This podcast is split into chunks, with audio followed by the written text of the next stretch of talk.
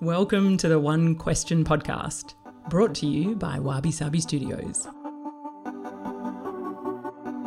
I'm your host, Michelle Cox, and I love having unlikely conversations on uncomfortable topics. It's a huge passion of mine, so much so that I wrote a few books a while back that challenge people's notion on living a life more unconventionally. This entire podcast stems around one question.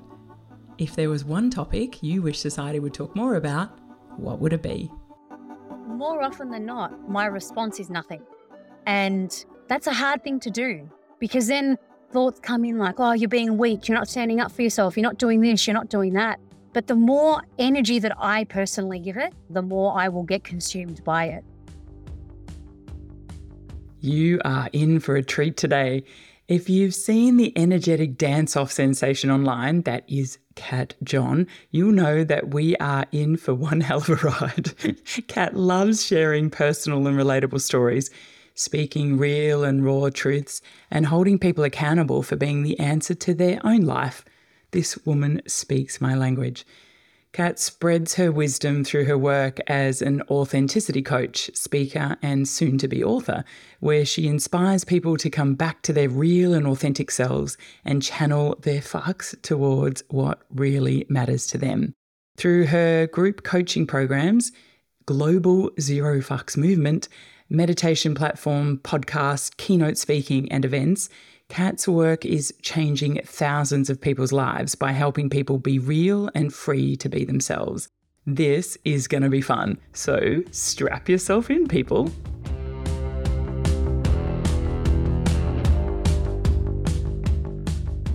Kat John, I am so excited to have you here on the podcast. Welcome. Thank you so much. I'm stoked to be here too. I'm super stoked to chat to you because there's so many things that you do and the way you live your life just resonates so much with me. So let's kick in. If there is one thing that you wish society would talk more about, Kat, what would it be? First, I got to say that what a question that you ask. I've done a lot of podcast interviews. This is like one of the most excited ones I've ever been on.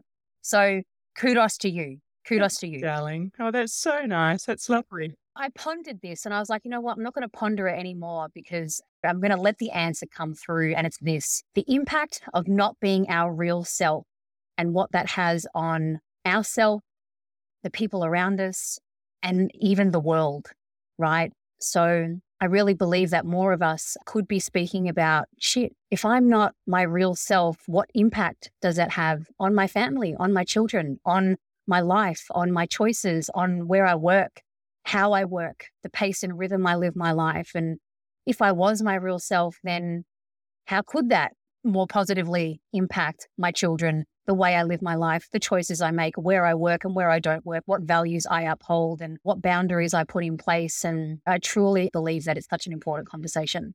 No, it's so beautiful. And the way you have framed that as well, Kat, I think you run this whole movement. And if people aren't aware about what you do, it has a, an organization called Zero Fucks Movement, which I just love. It's how you came across, you know, when I first found you, I think a friend of mine had known you, and I just kind of started watching your videos on Insta and stuff, and just your absolute love of life, the way you live your life so fully and so authentically just really resonated with me immediately. And then I started to learn more about your journey and the things that you'd gone through. So I'd love you to share that with people and sort of how you got here. Why is this such an important topic for you? Yeah, well, you know what? The journey has been yuck. It's been really yuck, but each experience has brought about my real authentic self, right? I truly believe that we're here on this earth and we do work and we have a job and we have a purpose. But I believe that there is a, an even deeper core purpose. Prior to us being in human form, I believe that we all had this intention to come in here and how we wanted to experience this life. And I truly believe at the core of my purpose, I have come here to simply be me and to express myself as that.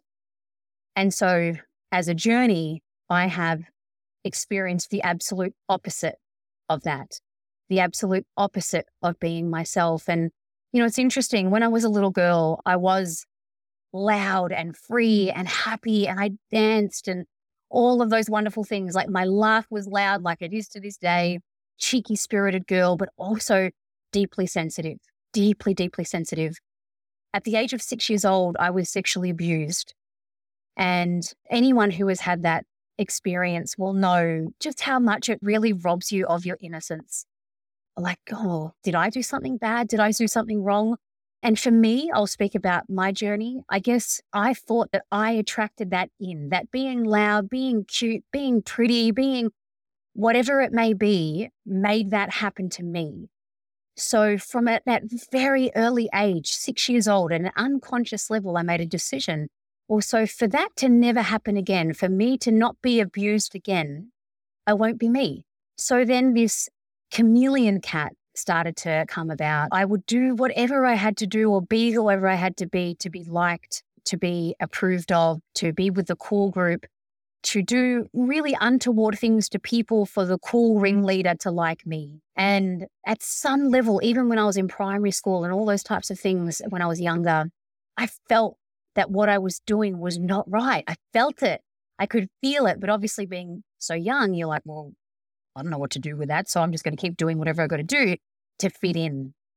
So over my years, I went through some really troubling times with eating disorders as a teenager, feeling quite misunderstood with my early childhood experience and not feeling held or supported probably to the level I needed to. I probably was to some degree, but to what I really needed and when there my thoughts took me as a result of that, again, you know, I just kept coming further and further and further away from myself and mm-hmm. choosing boyfriends to feel loved and not even knowing if I liked that person. I just kind of was like, you like me, so I'll like you. Yeah went along with the crowd and in my later teens took some pretty hefty drugs to try and run away from my pain, to try and run away from my past.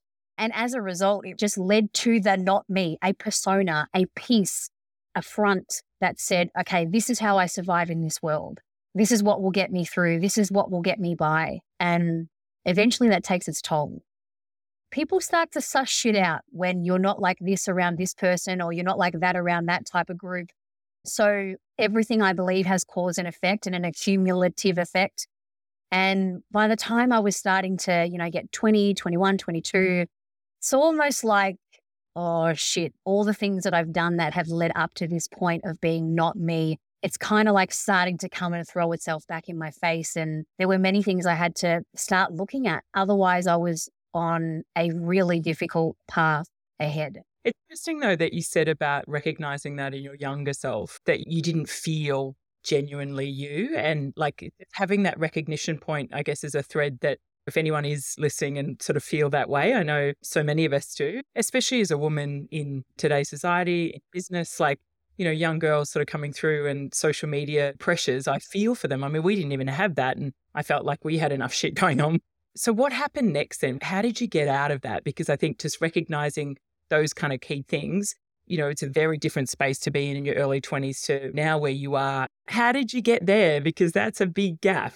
There were some big leaps for me. So the first leap was when I was in my partying stage, I think I was 19, mum and dad had gone away and I was at home. I'd had a pretty big bender the weekend before. Oprah was on during those days. And there was a psychologist who actually was being interviewed talking about abuse. And the psychologist said people who have been sexually abused need to know that it's not their fault. I never heard that. I never heard that. And I internalized it. me being me is what made that happen, right? So the way he just said it, the simplicity of, of his words, oh my gosh, I felt like an entire layer of myself could just drop and I bawled my eyes out. And when my family came back, I said to them, I need to address this. So, did your family know? They did. They probably wanted to give me help. I got a little bit of help. And then I was kind of like, fuck you. I was an angry teen. I was a really angry teen. I didn't feel I could freely express myself in the home. And so I was pissed off about a lot of things growing up. So when I said, like, I need to properly deal with this. I remember we were out in this restaurant in Templestowe and I just said to them, like, I'm not okay and I need help. And so I, I got support. I went to see a psychologist. I started reading Louise Hay's book, You Can Heal Your Life. Very first book I ever like really read, you know, and I think I was 19, 20 at that age. So I kind of started to go on this quest of, especially from that book, of learning to like myself and forgive myself and be okay with my past. And I really resonated with Louise Hay because she'd been through a hell of a lot of crap. I was like, if she can do cool shit and had had that horrible past, then maybe I can too, right? So that was the beginning of my quest. But I'd say the the big catalyst was a few years later, 23. I was working as a registered nurse. I had come out of the party scene, but I had chronic pain in my body and I didn't know why. It started when I was about 20. And for a good chunk of time when I was working in the hospitals, I was on pain medication because the shift work was so taxing for my body. The nerve pain just kept blowing up. But I was becoming pretty addicted to pain medication and I was not wanting to go out. I just kind of went work, home, boyfriend, work, home, boyfriend. And I was still not me, right? I was still at the very beginnings of, of coming into myself. I had anxious attachment. So I always wanted to be with my boyfriend because I felt like if I'm with him, I'm safe. I never felt safe with myself or trusted myself. So, long story short, I left the, the, traditional hospital nursing because the pain was just so terrible. And I started to work for a plastic surgeon, nine to five, Monday to Friday, not wanting to really go in and see what that chronic pain problem was. But I was like, yeah, let's just change my job. But thank goodness I did because one day we were standing at the top of the set of stairs and I went to walk down to get the next patient and I couldn't walk. I've never experienced anything like that where I, I knew what I had to do, but I couldn't do it. And I looked at my boss and he looked back at me and he just said, What's wrong? I said, I can't walk. And he knew I had had this chronic pain. My eyes were flickering every now and then. Sometimes I would miss a step when I would walk upstairs, but again, I just didn't want to uh, address it. So I went to get an MRI. Two days later, I was in a neurosurgeon's office, and that's when I was told I needed to have brain surgery for a congenital brain condition. And it slowly turns into a paraplegic because there's so much compression in the brain and then in the spinal cord, and therefore the cerebrospinal fluid can't flow. So all these benign tumors were forming in my spinal cord, severing my nerves. There's the chronic pain. And you had no idea. Wow. No, no idea. A lot of people don't until it's quite bad. And so some people who have actually given birth, because there's so much pressure in their brain, they actually fall into a coma. It can be pretty intense. So I had that operation and fixed everything structurally, but the chronic pain persisted the medications were increased because at the time my surgeon was just like, I don't know what else to do. You're going to kind of have to manage this forever. And I thought, you fucking kidding? I'm 24. I can't live like this. Are you serious? I'm not going out. I'm being an absolute asshole to my family, to everyone. And like I was sharing with you before we press record, I got scared of my thoughts. I'd never known how to manage my thoughts until this time in my life properly, really properly. And so, by wonderful coincidences and synchronicities, I landed in a neurologist's office. And he said to me, You've been dealt a shit card, no doubt about it. But I believe that you can be free of this chronic pain if you choose to. I was like, What do you mean if I choose to? Like, I definitely choose to. And he's like, No, you all you've been doing is like trying to not be in pain. So he shared with me the analogy of, of the Olympic athlete who will train and do whatever they got to do to get that gold medal around their neck. He spoke to me about using the power of my thoughts and the power of my mind and visualization to basically envision myself the way that I would love to be and to act in favor of her. And I was like, mate, are you a bloody Looney Tune? What are you talking about? I had no idea about any of this stuff. It makes me so happy to hear that, Kat. But yeah, very um, conformist, I'd imagine. A hundred percent. But at the same time, the way he was sharing it and the way that he was saying it, that knowing in me, the same knowing when I was a little kid and I was like, what I'm doing is wrong. What I'm doing doesn't feel right. I was like, let's do this. Let's give it a go. It spoke to the real me, not the fake me, the persona me that was like, oh, but I don't know what to do. And what if it's going to work? And what's going to happen here? And what's going to happen there? And I need my pain medication. And if it doesn't have a pain medication, then I'm going to be this and I'm going to be that. It spoke to the quieter me, the knowing, so off I went on this 10 month quest. He said 12 months. That's your invisible prescription. And I don't want you to miss a day of envisioning yourself as your ideal self and then acting in favor of her. Repeat, acting in favor of her every day. And with 10 months of doing that religiously, battling terrible thoughts and still battling chronic pain, pain free after 10 months. You know, when you, you know something conceptually, but then when you embody it and you're like, oh my gosh, I feel this now. This is alive in my body. After that, I thought, oh my gosh, if I can do this, what else can I do? If I can heal six years of chronic pain in 10 months, what else can I do? So for me, my real next quest was I want to fucking be wholeheartedly me. I want to own it. I want to don it. I want to land in it every fucking day and be like, hell yeah. And so that became my new gold medal. And many things then offset from that. So where did it start though? The first was it the dancing because you said like as a kid you loved to dance and you really missed that and the movement sort of side. Is that where it started to come out where you're expressing yourself through dance? Yeah, I did a course. I left nursing to start my own thing and was also studying a grad dip of psychology. And I was doing a course at the time that one of the homework things was going to this free dance session. Like you, would go and there was no choreography and you just dance. I was like, piece of cake. Went there and I was like, not a piece of cake. I went there and I was judging everyone. I'm like, you're a hippie. You're a loser you've got dreadlocks. I was just fully in judgment mode. I'm like, I don't belong here.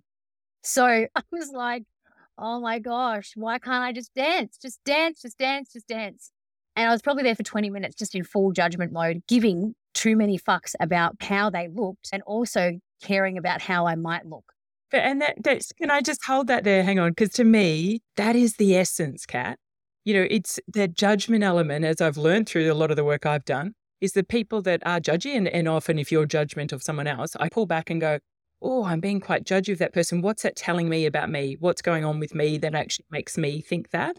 Exactly to your point of saying you were giving a shit about what people thought about you, whether they liked the way you look, the way you dance, whatever. So that therefore that's the way you were judging them. And it's a really interesting point, I think, that people don't quite realize, do they? That when someone's being judgmental, pull out a mirror and go, What's going on with you? Exactly, exactly, exactly. And that's where the zero fucks movement comes from, right? So in that moment, I thought, well, I can either sit here and play this dumb tennis ball match in my head of judgment, or I can just get amongst it. Yeah, because none of those people gave a shit. They were clearly having a good time.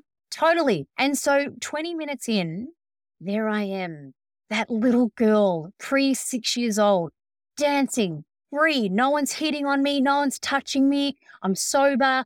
I don't have to like look at anyone. It was like me dancing with my spirit, Michelle. And I was like, oh my God, this is what I need. This is all I've needed, just to dance with my spirit again, my essence. And so from there, the whole lot of me started to unlock because conceptually, I'm like, yeah, dance frees you. But when you fucking embody it and you really let go and you go through that process of I'm awkward, I'm awkward, I'm awkward. Actually, I'm fine, I'm awkward, I'm fine, I'm awkward, I'm fine, I'm fucking fine, I'm fucking fine you're like, oh my gosh. So then that led to lots of big things, huh? So then this became a bit of a movement. And so it was a bit by accident to start with. And then you do the Zero Fucks Tuesdays. Is that every Tuesday or once a month or whatever? So every Tuesday online, people will just get up and they'll dance. Or what they might do is share a Zero Fucks moment. And so I just want to be clear that the Zero Fucks movement is not about sticking the bird up to the world and going, I don't care what you think about me. It doesn't come with that, da, da, da, da, da, da, da. You know, it's actually about giving zero or less fucks to the thoughts that limit you. So, in that moment when I was dancing at that free dance thing, I needed to give zero fucks to the thoughts in my head that were going on and on and on and on about that person, that person, that person, or what if I, what if I, what if I, what if I. So it's not about the fake bravado, false, cocky confidence stuff. It's deeper than that. So sometimes on Tuesdays, people will just simply share a moment where they gave zero fucks, where a thought was inhibiting them. So, for example, some people will post up videos or, or, or, or a post of them in their shorts in summer because for so long they've never worn shorts because they think their legs are fat, which is something that I used to do too. I never used to wear shorts ever. That kills me. That's a sad thing on the world. I know. I know. So that's what happens on Tuesdays. And then a few times a year, generally four to five times a year, I will run in person, in real live events. So people can have that experience of dropping their false self and come and experience who they actually are. And they're epic.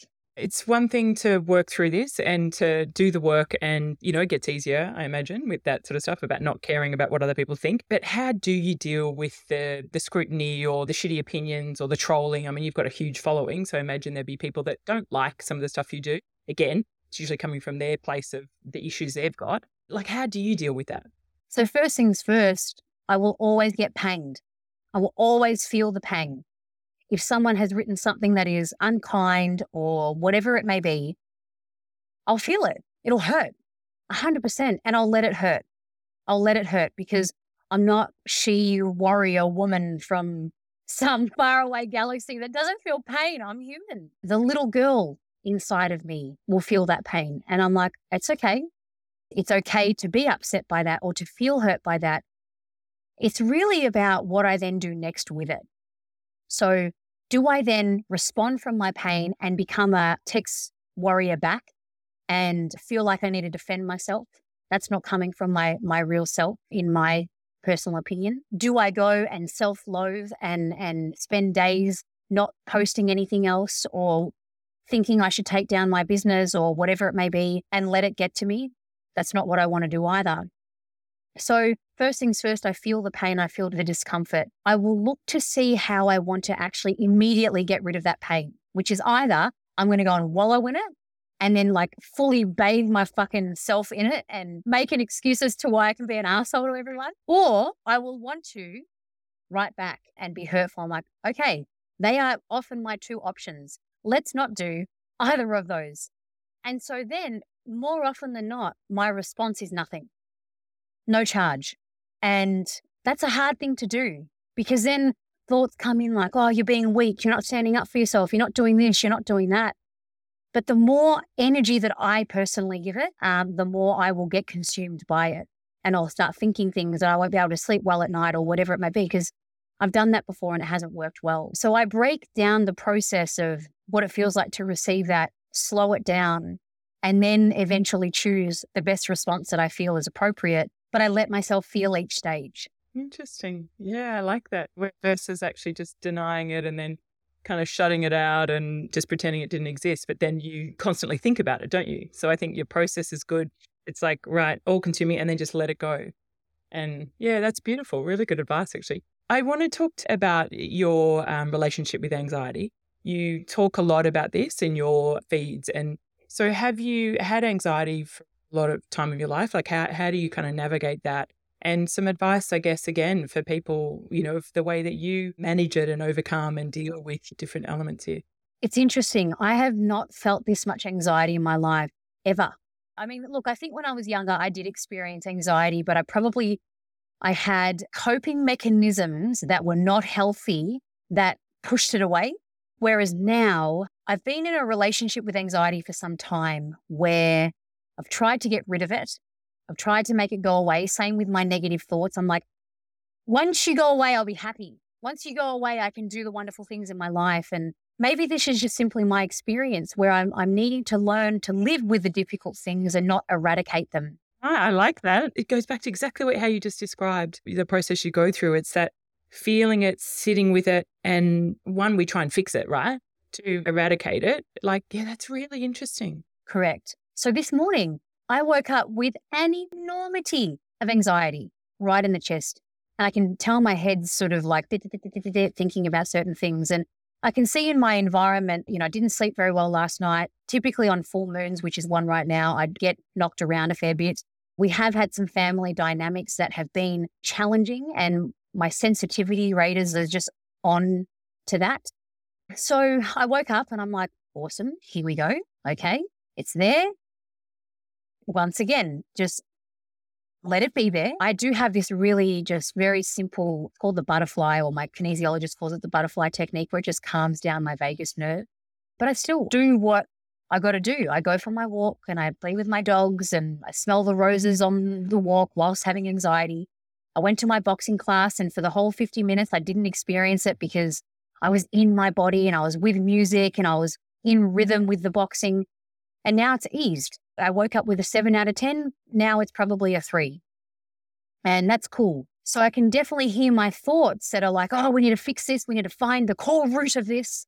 And like I said, I just know myself well enough that I've done that type of style before and it's led me nowhere. It takes me actually further away from getting on with the things that matter as opposed to finding what's wrong with me.